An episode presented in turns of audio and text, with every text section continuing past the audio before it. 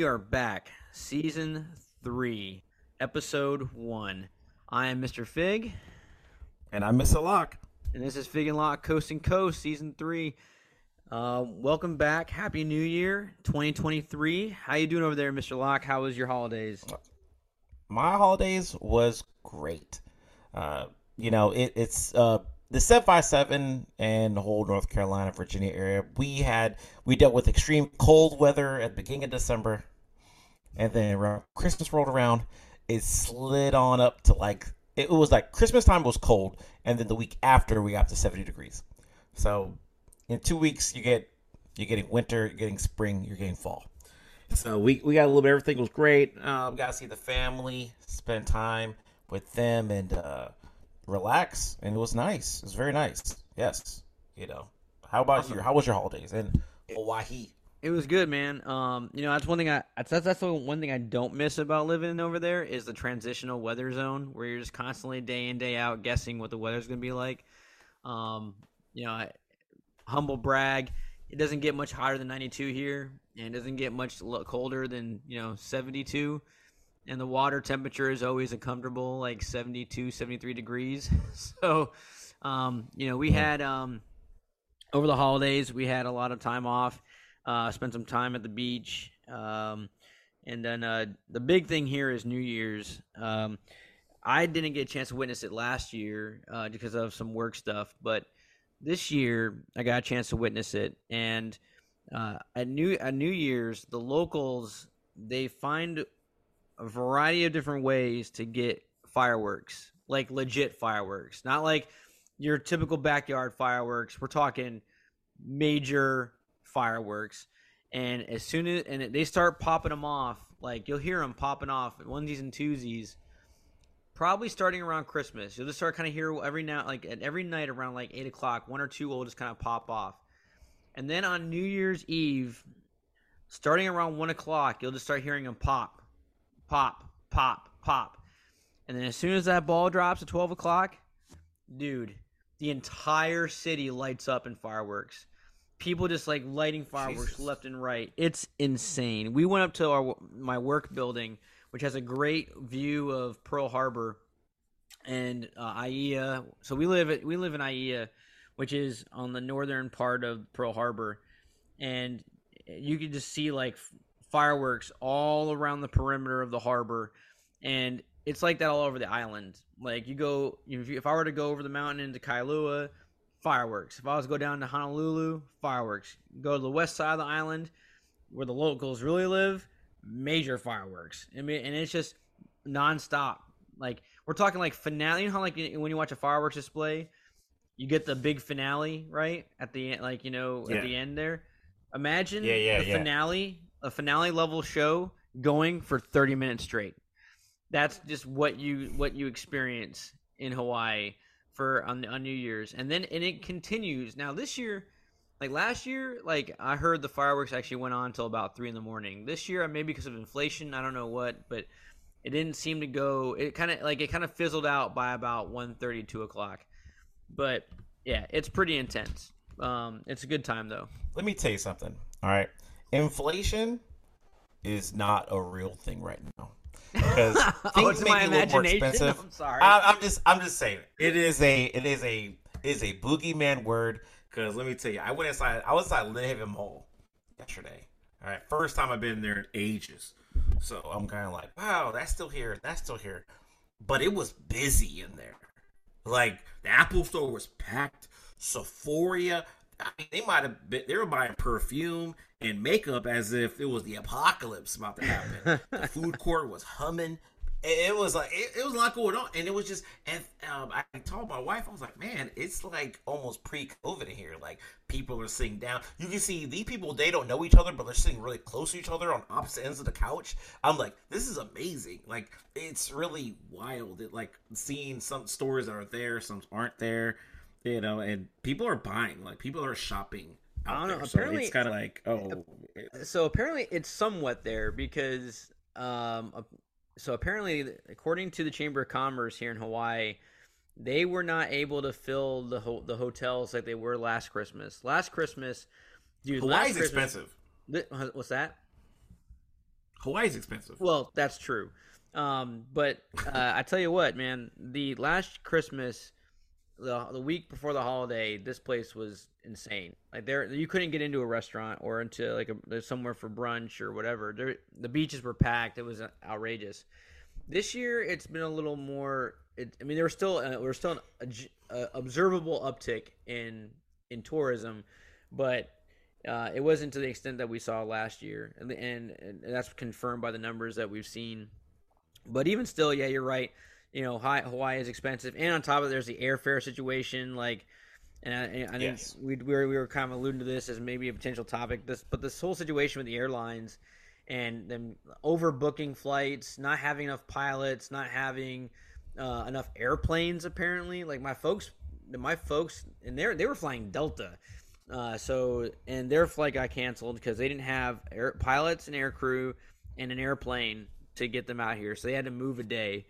Um, Marcy was telling me that apparently the Southwest situation, which I haven't really been following that closely, but apparently had to do with their their flight scheduling software. Like correct, yeah. So like they like the the software they use to schedule air to match air crews and aircraft and flights was all gooned up and that caused a. See what happened. So like, I won't go into like the deep meat and potatoes of it, but like just a good summary of what, how it works is Southwest Airlines, unlike uh, unlike Delta and United and stuff like that, they they run they do their things differently. Where if you're at your airport and you're fighting United, and then all of a sudden your plane is delayed because there's an engine problem or something like that, your flight technically might they might not cancel your flight yet. They might tell you to move gates. You're like, all right, you need to go to this gate because the plane you're supposed to ride on, we're sending you to this plane over here, and yeah, then yeah. you're going to keep trickling back. They're going to keep trying to figure it out. And the problem is that with the weather that we had, it's really extreme cold weather we had a couple weeks ago. Yep, Tracking. it caused a lot of delays in flights. So Southwest, unfortunately, they don't do it like that. Southwest is like this plane is your plane, and this plane's gonna go here, and then that plane jump. They use that plane. They have. It's like they don't have enough planes and how they do mm. things. So it's very archaic, which is kind of weird how they do it. So if one plane is delayed, you're delaying everybody else. And the problem is that damn near half their fleet was delayed because of the weather. So then you're talking about hundreds of thousands of people are being delayed on flights millions of dollars of flights was actually being canceled. You know, it got so serious that uh, uh, Pete Buttigieg he came on television and he was saying that uh, if they don't, if they didn't fix giving refunds to people and making it right, so whatever that is, uh, making it right, that they could get fines from the the White House, so the trans the transportation administration could, could give them like millions of dollars of uh, fines, fining them on top of that for doing wrong like that, which is kind of very interesting. That the I'm learning a little more about government, so I was like, that's interesting. They could do that, and they help try to regulate that. But Southwest, because how they do things, it played it, and there seems like there was a very what makes it worse is that if you run a business or anything like that, if you're in the business field, guys, you know you want to get ahead of the game. You want to get ahead of the problem and be upfront about it. The CEO, you don't hear anybody talk about it. They're kind of things are happening, and they're just kind of like, uh huh, we're not, we're gonna hit back, and we're gonna accept these big pay raises, and there's not enough people and not enough planes, and we're not no other planes come anywhere because that's how the system how they do it. So that's the issue they had with it there, which is crazy. It is crazy, especially since like, I mean, the, the airline industry is I've always, I've always felt like the airline industry is a very fickle thing, and what's unfortunate is that it is it is probably the one of the few sectors of the economy that it is so subjected to how the economy is doing. Right, like the economy is doing really well, the airlines are gonna like demand airline demand goes through the roof, and there's becomes this like scramble to either to buy more jets, get more fuel, make room for more passengers, you know, because it becomes the lifeblood of the economy, not just from a tourism perspective, but from you know business people need to travel. They need to get from uh, New York to L.A. or they need to get from you know Chicago to Miami or whatever the case may be, because there's there's business moves that have to happen. And then at the same time, if the if the economy goes tits up, it's also they're the first ones to take the big hit because then nobody's traveling anymore. Like COVID is a great example. You know, I mean, people learned found a way to commu- to to conduct business over places like Zoom and online, and so no one's traveling anymore. So now they have to find a way to cut costs. Well, how do you cut costs? You you uh, you you shut down you, you you eliminate old airplanes right you have airplanes that have got thousands and thousands of hours on them they get expensive to maintain over time well let's cut the fleet or we've got you know, we've got pilots that you know, you know that you know we need to we need to cut because we're not we don't have hours to give them anymore and it and then but but unfortunately right at the tail of covid you had all these people that saved a ton of money and you know the economy opened back up again and now that here we are the airlines are scrambling right now to get back on their feet which which sucks is because I promise you, a recession is on the coat is is on the coattails of this. It's going to happen, and it, the airlines are going to have to cut make cuts again. It's it's a real in, interesting industry to be a part of. Um, and if you just happen to catch it the wrong time, you know, if, the, if, if if all the Swiss cheese lines up like it did on Christmas, where you got enough flight, you got enough, you got bad weather, you've got a poorly maintained, you know, uh, IT software system, and then you've got you know antiquated, you know, um, scheduling practices, as you mentioned, and it's just it's just a it's just a recipe for a disaster, you know. And you would think by now, I mean, the airline industry is relatively young, you know. I mean, um, I mean, people can still remember flying Pan Am, for example. I mean, that's still fresh in the memory of most people, but at the same time, it still is it is becoming slowly becoming the lifeblood of every of the global economy. So you would think they would do a better job getting ahead of issues like this. Correct. It's just I don't know the the fact that there is a strong need for flights. People want to travel. People got money. People are spending. People want to go on vacation. Some people are cooped up. It's uh, it is definitely an issue where the there's only so many planes I mean, it's I, I don't know. I don't I mean, really you're never you're you're never gonna you're never gonna escape maintenance issues. Those are always gonna happen. You're gonna have down aircraft. Yes. That's always gonna happen. Yes. Um, you never like you you know you you hope that you have enough pilots, but you're you're never gonna escape the fact that a pilot get when a pilot gets sick or an air crewman gets sick. That's gonna happen. Like the you know you try to you, there there are those things you just simply cannot. There are those mitigating factors that you simply cannot eliminate. But you know um and, and unfortunately, the, the, the airlines do need to kind of balance this. Like, air, aircraft are not cheap, right? So for every aircraft they buy, that's more man, maintenance, manpower, and man, they got to put behind it. And then, of course, oil is not cheap right now either. So, it, it, like, if you want to, like, only, like, how do you keep ticket prices at a reasonable level, you know, while fighting the fact that you're short aircraft and your fuel costs are expensive? So it, it's there's no real easy answer to it other than that. Hey, these these wrinkles are going to occur, you know, and um, yeah, I mean, hopefully the the airlines are honest enough to be like, hey, we screwed up, so we're either to re- refund you the money or we're to give you an, um, an ass ton of uh, you know frequent flyer mile, miles and hope you know or a voucher or something. Who knows? That's the problem. I think that could be a problem because it's a monopoly right now. If it, I think if there was more uh, open market, for larger companies to get their feet in the door and do that, you got it. But you know, Southwest, right? We're banging on Southwest, but Southwest, uh, they don't have flights everywhere. You know, you can't take a Southwest flight to like to Newport News or Virginia Beach or or like Norfolk. You can't. Well, you can fly out of Norfolk or Southwest, but you can't like. uh But there's certain spots like you can't out of Dallas. You can't fly out of Southwest. You can fly Houston. I thought, I thought Southwest had a hub in Dallas Fort Worth. All right, I've got them. I might got them twisted because it might be then. All right, Dallas. I think they're out of Texas. It's actually, it's one of them. One of them are not. One of them is not because I my last company I worked for, we had a Southwest flight out of there, but then we were like, oh, let's do it again. Like, oh, we don't do out of this, out of this. And I was like, well, that's weird. So I mean, it, it's not. It, the major players are there. I haven't. I've never rode JetBlue before. JetBlue is a very popular brand. Um, you know, yeah, Spirit, which is a sad situation, looks like it's the ghetto form of flying, but it's very popular because it's the quote unquote affordable flying option. So I don't know. It's just it's interesting. I think maybe it just comes down to maybe they should have booked as many flights as they do. they need to chill back and then make it it makes it harder for you to fly. I, and it essentially will um, us as consumers we have to book our flights sooner. We can't be like I need a last minute flight. Da, da, da, da. No, it doesn't work like that.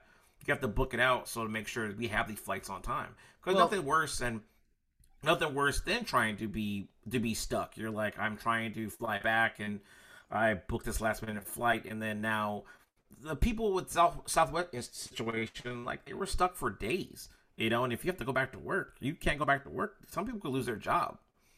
And yeah. or you have to pay for arrangements for hotels that they probably don't have money for or paying for eating out. There's a lot of expenses they have to incur for dealing with that. And it's hard for Southwest to try to mitigate that because you can't control all of that, all the tidal wave of all those problems you get just by missing missing not just one flight, but shit, a whole board of them.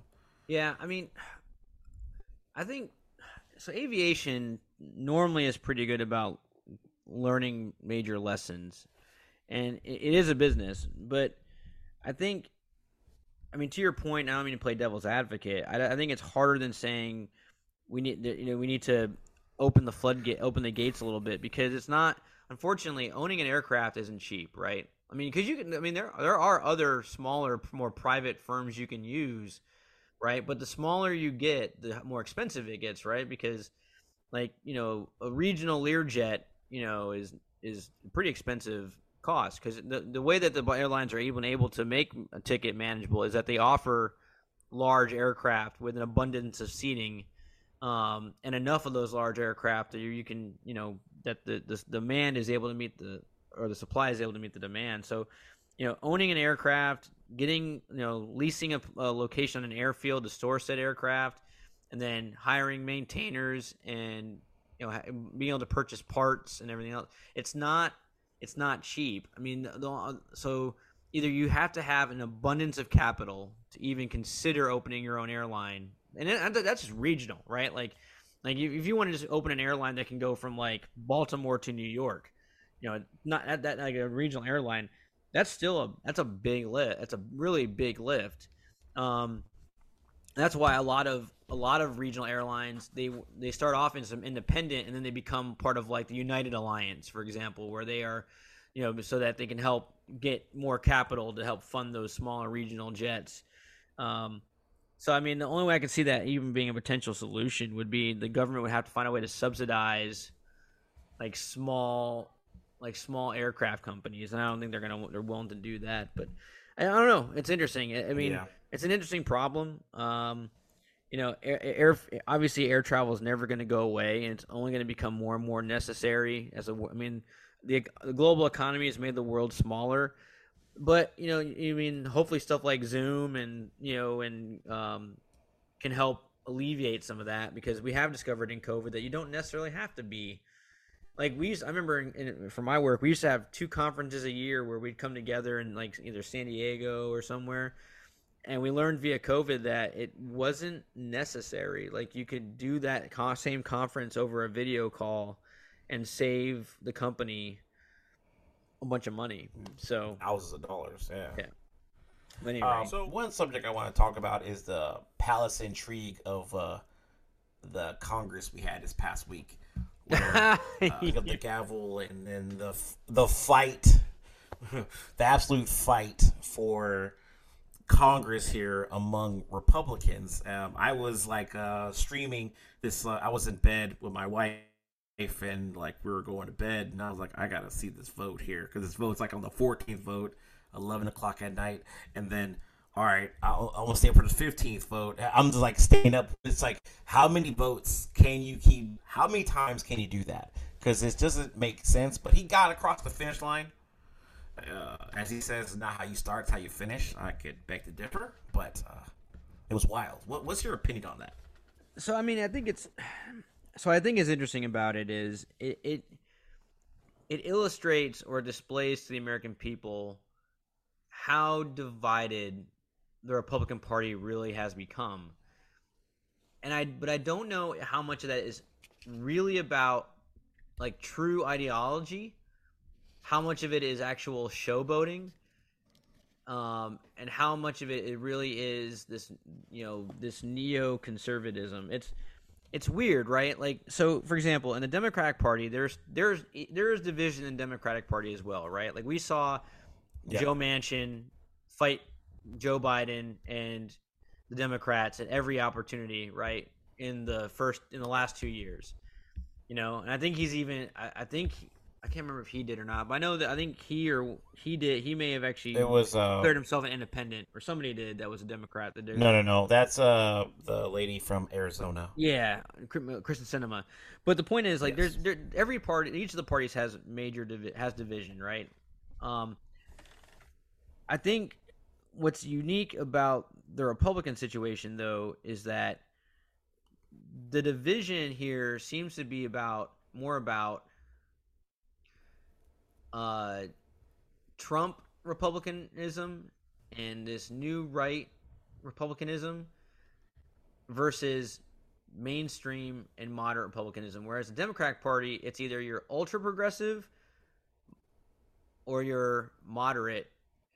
And it's it's like um, the divisions are more about like hey we feel like the government doesn't go far enough in in um in in like in like uh fighting the climate or alleviating student debt or cr- creating civil liberties, right? So it's not that the, the, the that they're that they don't align with what the party platform is. They just feel like it doesn't go far enough, right?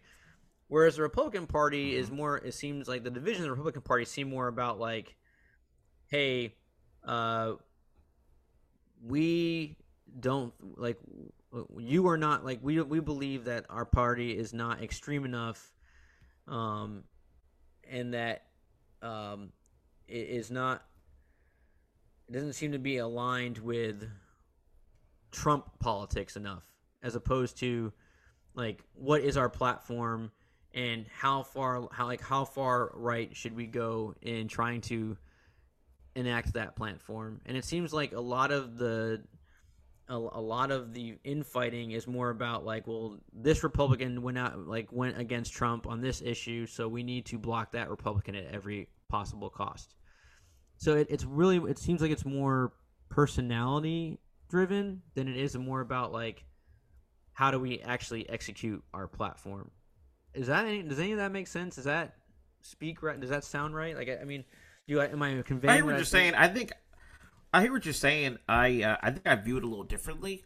I see it as um, you have because you kind of split the Republican part party up into four parts, and I think what happens is I think there's three, and the three parts that's happening right now in the House is you have you have the Republicans, you have the Republican Party right as a whole, and then you have that one piece that is their they call the moderate, regular, conservative. Then you have the people that are a little bit harder. They're more of a harder right. They're like, hey, this is how we do it. And you have the in their part and that part of that subnet I'm talking about, you have the major players. You have the players that's been there for a while. And they're like, we do thing. And then you have that third. And that third tier is your Matt Gaetz, uh, Laura, the MTGs. They're like they want uh, they want to be big players. And they have their them also with the Freedom Caucus. They are kind of exacting their will because they know there are 20 of them now. And because they won the House by such a small, slim margin, you need their votes. And so for them to get across the finish line, they had to give a lot of concessions. And right now, we don't know what's going to look like. We're going to see what it looks like tomorrow, on Monday, and Tuesday when they start doing the committees. But some of the major things they were saying is they wanted, because the Freedom Caucus, I guess a lot of the freedom members of the Freedom Caucus were not a part of the big, uh, part of a lot of the committees. The big one, they want to be part of the Rules Committee because the Rules and Means Committee is the one that actually brings bills to the floor right and they like only have two members of 30 you know and they're upset about their number but it's like 200 something members so what are you guys talking about but at the same time they want to have a bigger hand in how what how or what bills are getting put to the floor how the meats or how the hot dogs are being made and they're just upset about it and now they pretty much put this guy kevin mccarthy here Kevin Owen McCarthy at a has a stranglehold on him. Like he's just to Speaker of the House, but he's almost there. It's going to be he's uh, what's the word I'm looking for? He's just a figurehead. He's just a person. You know what I mean? A la a President Biden. Hey man, you could want what you want, Biden, but these two houses have to get this to your desk. You have some powers you could do, but to make real things happen, you have to have the people around the, these other houses to make it work. And unfortunately for him, Kevin McCarthy's in a bad spot because he has to make concessions, and if he concessions too much with the right, with the hardliners, that that that twenty people, or even the middle group I talked about, that big swath of people, the regular conservative Republicans that got in there in swing states, a la Virginia Beach, the young lady who just got who's got her spot. You know, she beat uh, Elaine Luria. I forgot her name right now as I'm talking, but she won. You know, and Virginia Beach is like that seat in the FI seven area is a swing seat. Like I've seen it go. It was Republican for the longest time under Barack Obama, and then you know, after when Biden got in, then they became Democrat. And now Biden's in, now it's Republican again. The seat swings. And she could be two years in and then be out in two years because what happens with these hardliners? Because people at Virginia Beach might feel that they're she's not representing her. They're not rep, she's not representing them, and she has no power based off the other people there, and there's other moderate um, conservatives that are going to be stuck if they don't do that. So the only way to get out of this, if he had Kevin McCarthy has to truly kind of govern and actually reach across the aisle here and get Democrats to vote with him. You know, and that, that's the and that's the hard part because if he does that, then he's not a Republican and they're gonna drop him out. So it's I don't know. It's it's such a well. I think palace well, intrigue. he has to reach across the aisle for no other reason than otherwise there no legislation will get passed. Right. I mean, and Yeah, that's that's I mean, too. I, I know a lot. I mean, you can look at it from a, a Democrat perspective of, oh, we're screwed. We'll never get any of our agenda passed. But you can also look at it from a Republican standpoint of, well, Republicans control the House. No legislation got passed, and that's going to look bad on us. So Right. How are you gonna run on that? he, like he has to he, they, they have to reach across the aisle on, and compromise on some issues otherwise the next two years will nothing nothing will happen N- like no no pol- like no republican agenda will get a, uh, get accomplished and no democratic agenda will get accomplished there's gonna have Well, to the be- Republican agenda is to is the Biden it's all Sure, about Biden. well, no so well, it's all yes, about, you like- could, you could argue obviously say like They're gonna do all that. of course they're gonna do all that that's that's political showmanship what i'm talking about like Yeah. as far as making Yeah. real policy that matters, right? Like, um, you Mhm. know, if they, if they actually want to reform healthcare, like they've been saying for the last, you know, six years, like if they that's an, if that's a real agenda item that they want to do, they have to have real discussions across the aisle with the dem- democratically controlled Senate, which, oh by the way, is still the more powerful Yeah. house. Oh yeah. So like they still like, they still have the power to confirm cabinet members and confirm federal judges and all those things. Like that's still the more powerful house. So there has to be some compromise here.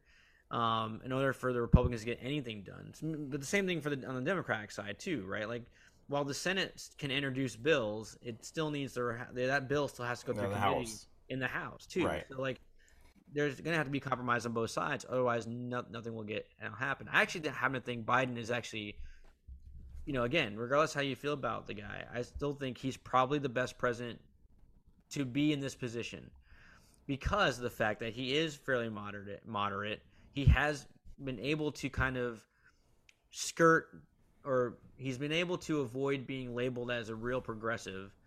Um, I, I think his his his actions at the border right now clearly demonstrate the fact that he is not a progressive.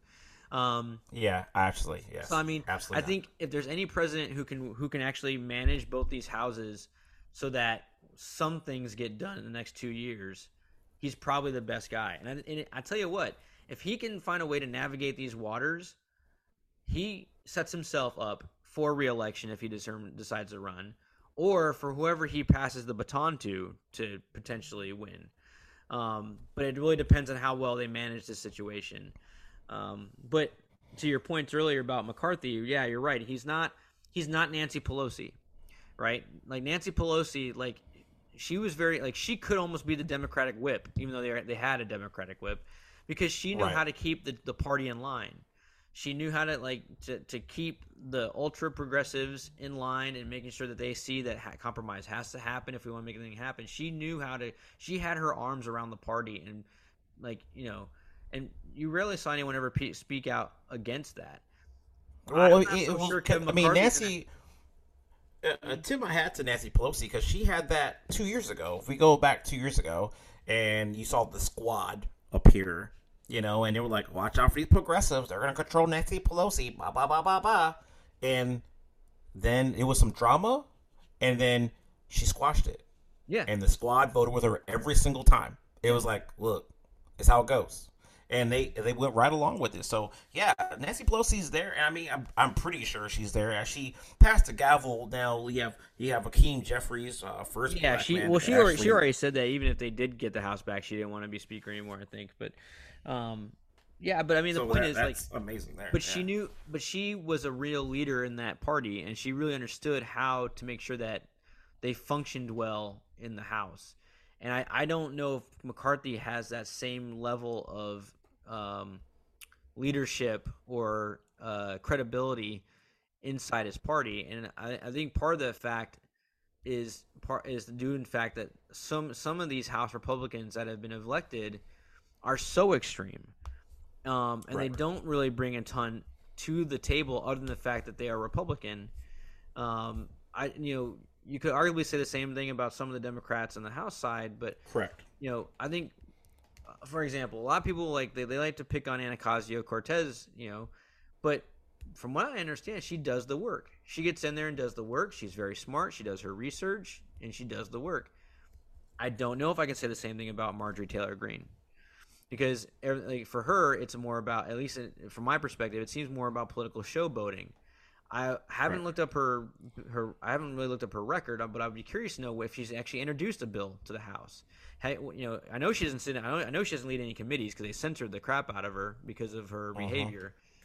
So I mean, you know, but but because she represents a very small segment of her uh, of the of the United States population that aligns with her behavior, she's going to be around.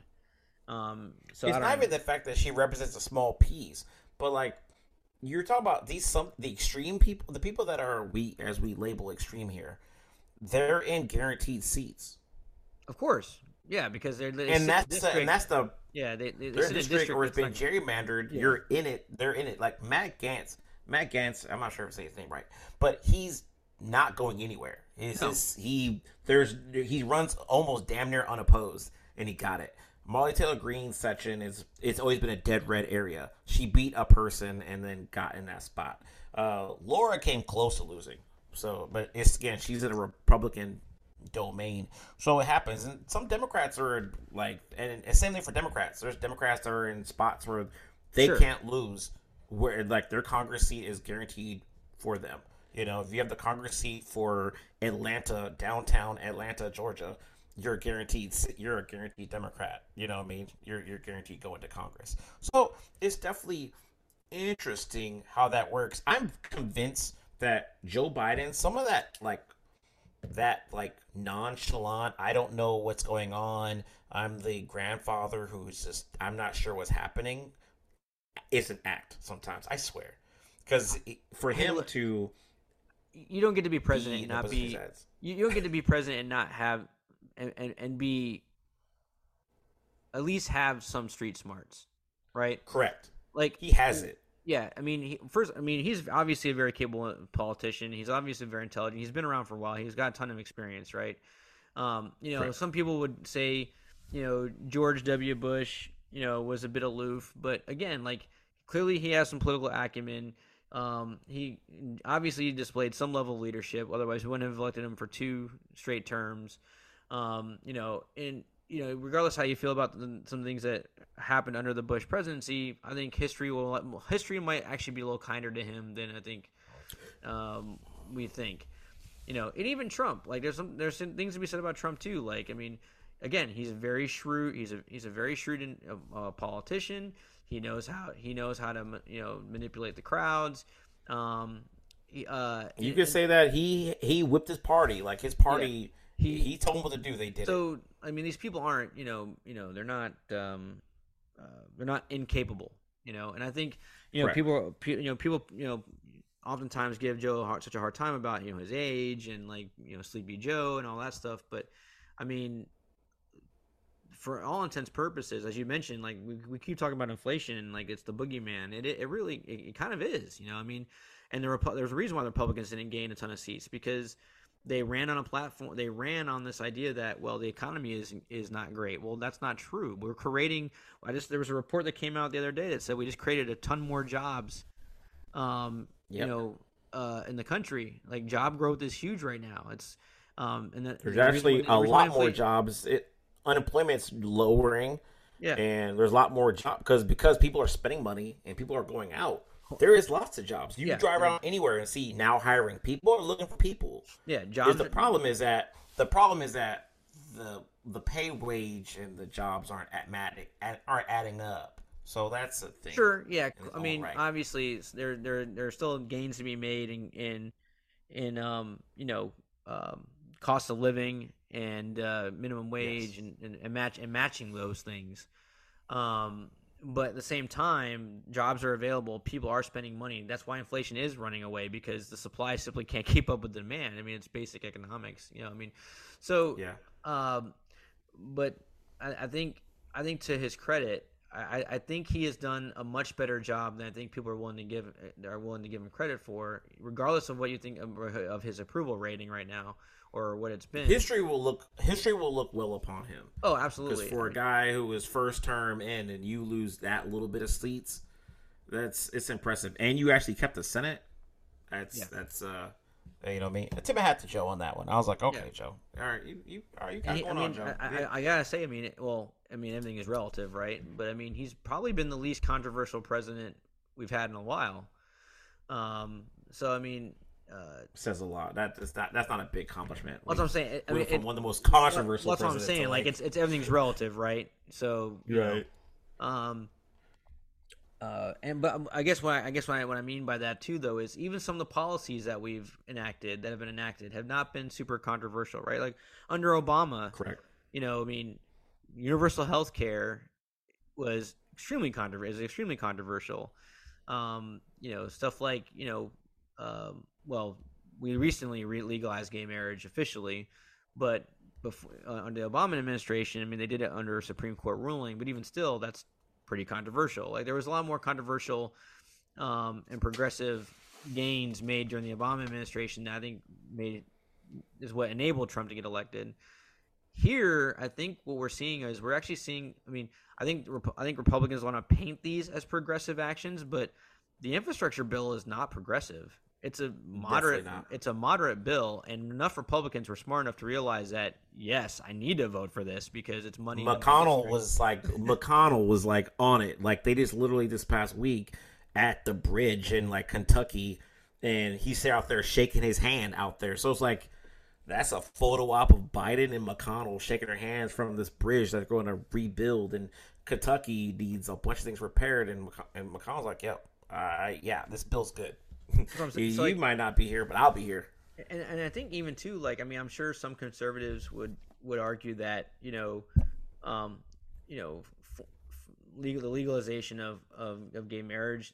I'm sure there's a, a lot of the religious right. I'm sure is not happy about that, but I think enough people in the Right. United States have become so accustomed to uh, they know enough gay people in their lives and they know enough interracial married people too which is crazy to me because i never really it never occurred to me that my parents marriage might not be legal in some places.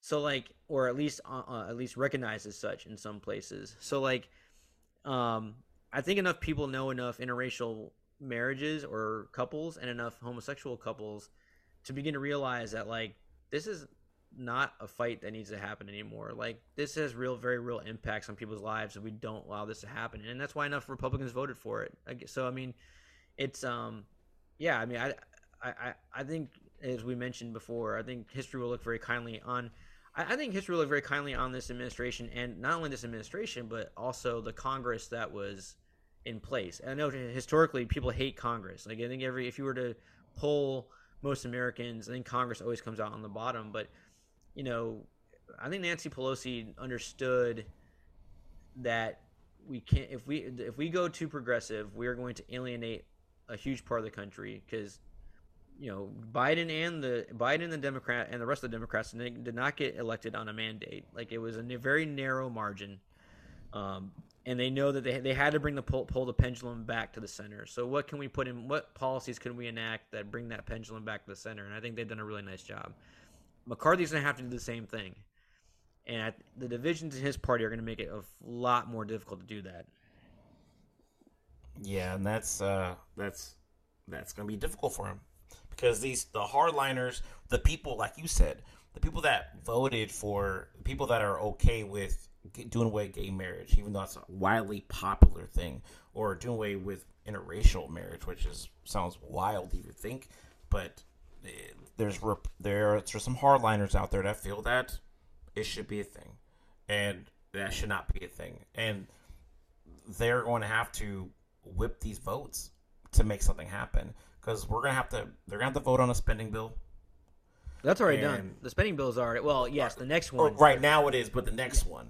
Yeah, the so next they have to figure that out, and it's interesting because they want to uh, make it. They want to make it more out in the open, so people would know what's in it, or blah blah blah. And they want to cut spending, defense spending, which is a very interesting tech, tech, tactic for uh, Republican Party because I thought they're all about defense spending, but I'm like, okay, guess not. But I guess that most of the defense spending is going to uh, Ukraine, which is a whole other subject that we do not have time to get into because I'm hearing rumors and stuff, and it's wild. Um, let's talk about something a little more joyous. okay. Um, we're going a little long, but I'd like you know we've talked we've talked some heavy topics here today. Um, so just really quickly, I'd like to just kind of spend some time talking to something that makes us happy, and that is what it's 2023. Um, what do we look forward to the most in 2023? What um, what movies, TV, games, pop culture? What are we looking forward to in 2023? Um, I'll start with you, uh, uh, Mr. Lock. What what are your what what three things do you think you're looking forward to the most? Hmm. Uh, well, I tell you what. Number one, what I'm looking for is the new season of The Boys with the uh, also spinoff. They haven't given a date on a spinoff on the date of the spinoff uh, series for uh, Prime, but I can't wait for either one. Uh, Boys is some high quality television there, and uh, yeah, I want to see that. Um, the Flash movie. Uh, you texted me earlier today, and told me that I guess Keaton they they they erased, they took him out. Like, uh, I, I just want to see this Flash movie to get it over with. Like, I, I, I want this movie to come. I want it to happen like tomorrow. So we need to reset now. Like, I need the reset to happen. There's no reset with DC. And I, I was talking to some people I work with about it, and it's just, I'm at the point now, I'm, I'm becoming numb. I don't know what's happening. Um, I did hear that uh, Colin Farrell, they are filming the Penguin series right now. So yes, I know that's um, yeah. So we got I got something to look forward with that with that, but mm, we'll see how that goes. Um, you know, uh, yeah, I mean that's really much it. I mean today is the last day of NFL football, so we'll see what these playoffs are going to look like. I'm sorry that the the Commanders, um, their head coach choked the bed last week with that, and um, you know, but y'all did beat Dallas today, and that's all that matters. Yeah, I saw that. That's pretty awesome. Um, what you got? Okay, so so you said you were just recap. You were looking forward to the Flash, um, or sorry, the Boys uh, season next season. Which yeah, it's always that's always a welcome, um, a welcome piece of television. Um, so I guess for me, I get the big thing I'm looking forward to uh, is Picard season three. So I've always been a big Star Trek fan. I've always been a big Star Trek Next Generation fan, and I always felt like the the last movie in the Next Generation franchise, Nemesis, was a poor, poor way to end uh, end the series for the crew of the of the Enterprise D, and, or E, um, and I was really happy when they when when they decided to come back and revisit the role of Picard, and I really like season one. that was a very strong season. Season two was not so great, but in season three they're looking to do something pretty amazing, and they're going to bring back the entire cast of the Next Generation, and put them in and and put them in the season, and it's looking to be like a pretty awesome story. Uh, and huh. from all reports, and from at least, and also from the the cast reaction to the story and and how it's shaping up, it sounds like this is the the send off that they deserved. Um, it also sounds like it's going to be a somewhat sequel to Deep Space Nine, which we haven't heard a lot from them since the end of the series. Um, and there's also going to be some Voyager stuff going on there. So I'm really excited about it. Um, that is going to drop in February. Um, and it's just going to really be really great to see these these characters on screen again together. Um, it sounds like there's even going to be some drama, which is great because we never got a chance to see that. Because under under Roddenberry, the rule was you can never have drama between the main characters, and that's changed a lot in the last you know three or four years with the new Star Trek stuff. So I'm I'm really happy. I'm really excited about that. And then I'm also really excited about uh, the next Indiana Jones movie. Um, I really look forward to seeing Harrison Ford back on screen with the, wearing the fedora.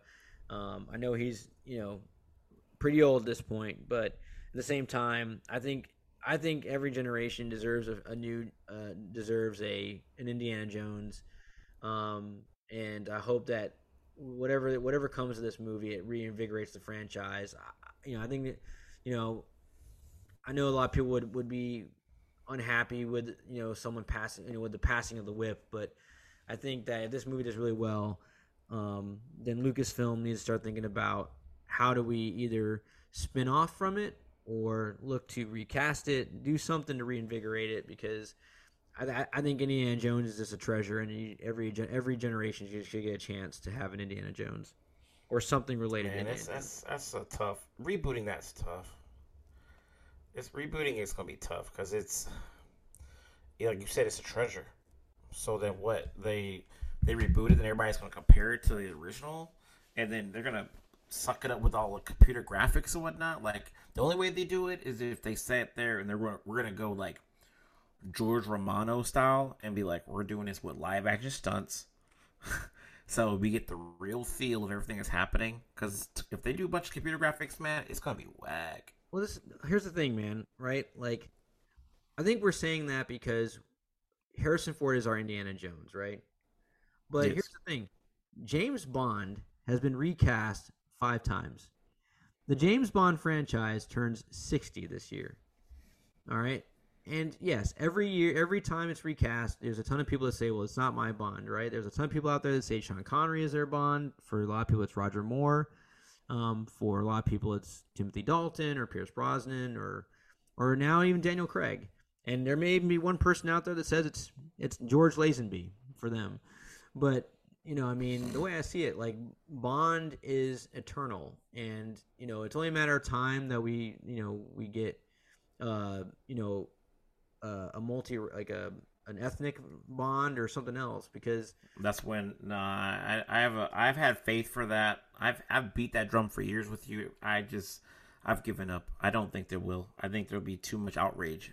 Well they got actually I think there'll be too much outrage for it. in the last movie not only did you get a black you got you got you got a, a black female 007 I mean she wasn't James Bond but she was not 007 she was 007 so I mean you know uh but the fact of the matter is like that again, that's just a, another great franchise that is very well coveted, and it's been recast many times. And each time it gets recast, it's taken on a new character of its own. Like, you know, uh, Sean Connery kind of you know brought this classy this classiness to the role. It was very everything was very elegant. It was very you know was, you know it was in the height of the '60s and fashion and all that. You know, Roger Moore brought the tongue in cheek. You know, made it a little more of what a lot of people associate Bond with today, with like you know big villains and wild set pieces and weird gadgets. You know, um, both uh, Daniel Craig and Timothy Dalton brought this grittiness and toughness and real world, you know, character to life. So I mean, you know, whatever's next is going to have its own flavor. And I think the same thing can be said for Indiana Jones. I mean, Indiana Jones it was meant to be a serial, right? Like it like the sequels are not meant to build on each other. They are independent. Like um, technically, you know, Temple of Doom happens before the events in Raiders of the Lost Ark. You know, I mean, I know, you know, so you can you can take that carrier that character and jump back and forth in time all over the place because the concept the the concept of Indiana Jones is that it is just a, a serial character. It is supposed to be meant to be an anthology character. So I, I think there's room for Indiana Jones that is not Harrison Ford. It just just need to find the right actor for it. You know. Hmm. Maybe. Maybe. We'll see what we'll see what the next we'll we'll see what the I'll- see what they do with this. I'll tell you who I think would be a great Indiana Jones too. Given and this is a this is a recent a discovery for me. So in the new um, Yellowstone spinoff right now on Paramount Plus, 1923, there's a character on there. I don't know the actor's name, but the character is um, Spencer Dutton, and he is in every way what you would want out of your Indiana Jones. Um, so and he looks the part, man. Like he he um, at this point in the stage in the show, he's been hunting big game in South Africa. He's been defending these tourists from dangerous animals that have been attacking hum- attacking these you know tour groups that go out into the into the into the Sierra whatnot. Or um, but the point is, this guy could be Indiana Jones like now. So I'm saying like I mean it Uh, takes Brendan Brendan Skel Brendan Sklenar. Sklenar. He was in name? Midway. Yeah, Midway, Vice, The Big Ugly. Yeah, Indigo Valley. There. Yeah, he's uh fairly fairly fail. He's a young guy. Um, But he's he's, guy. good. Like in the show, yeah. like he's got that toughness, that grittiness. Like he's got that that sex appeal, and he's even got that humor too. Like there's a point in the show where they get they get stranded out in the in like the Serengeti or whatever, and they're trying to evade these lions, and so they're he realizes that these lions are going to come around at some point, and they have to so they go hide up in this tree, and um it's really scary moment for them because like the, the, the lions do show up as well these hyenas and they're trying he's trying to defend them and they're like the lions are but like when they get back like um there's a point where he's like because he moments before they got stranded and before they ended up in this situation like he asked this girl that was with him to marry him right? And, and um at the end of the situation, he's like, "Well, this is." t- these guys show up to rescue them. He's like, "Well, this is my fiance." Well, at least she was like 45 minutes ago, and she turns and says, "We'll talk about it in the car." And it, it like it was like it was it was like that perfect like depreciating level of depreciating humor that we've seen in the Indiana Jones movies. That it's like this guy would be perfect, you know. So I'm saying. Like you you can find people like him to take on that role, and then you still get to have this franchise. I I can't imagine. I think this movie's gonna make all the movie all the money in the world, and I can't imagine that- that Lucasfilm would not come back to this character ever ever. And you know, like give put some distance between this movie, maybe you know three to five years, and you've got they've got another franchise on, on their on their hands. I can see that three to five years. You know, just a, a reboot five years from now. That'd be that'd be wow. But I mean, it could happen. Hollywood's done crazier things. But All right, man. Well, hey, I think we we are at an almost an hour and a half. So, but it's been great catching up. It's been great to opening this uh, opening season three of Fig and Lock uh, talk slash Fig and Lock Coast Coast. Uh, we know we covered a lot of stuff today. We hit some hard topics. Uh, we hit some controversial stuff, but all good conversation. And uh, you know, I look forward to doing this with you in 2023, man. I think we've got um, we got some good stuff coming up. Yes, sir. Yes, sir. You know, we had a great session here, guys. I appreciate you guys listening. It was a, it was a long one, but we kept it flight. We kept it fun. You know, just uh catching up. And this there's still more stuff to talk about. Really, we haven't we haven't really talked about everything that's happened the last two weeks. It's wild. Everything happens uh, when we're away.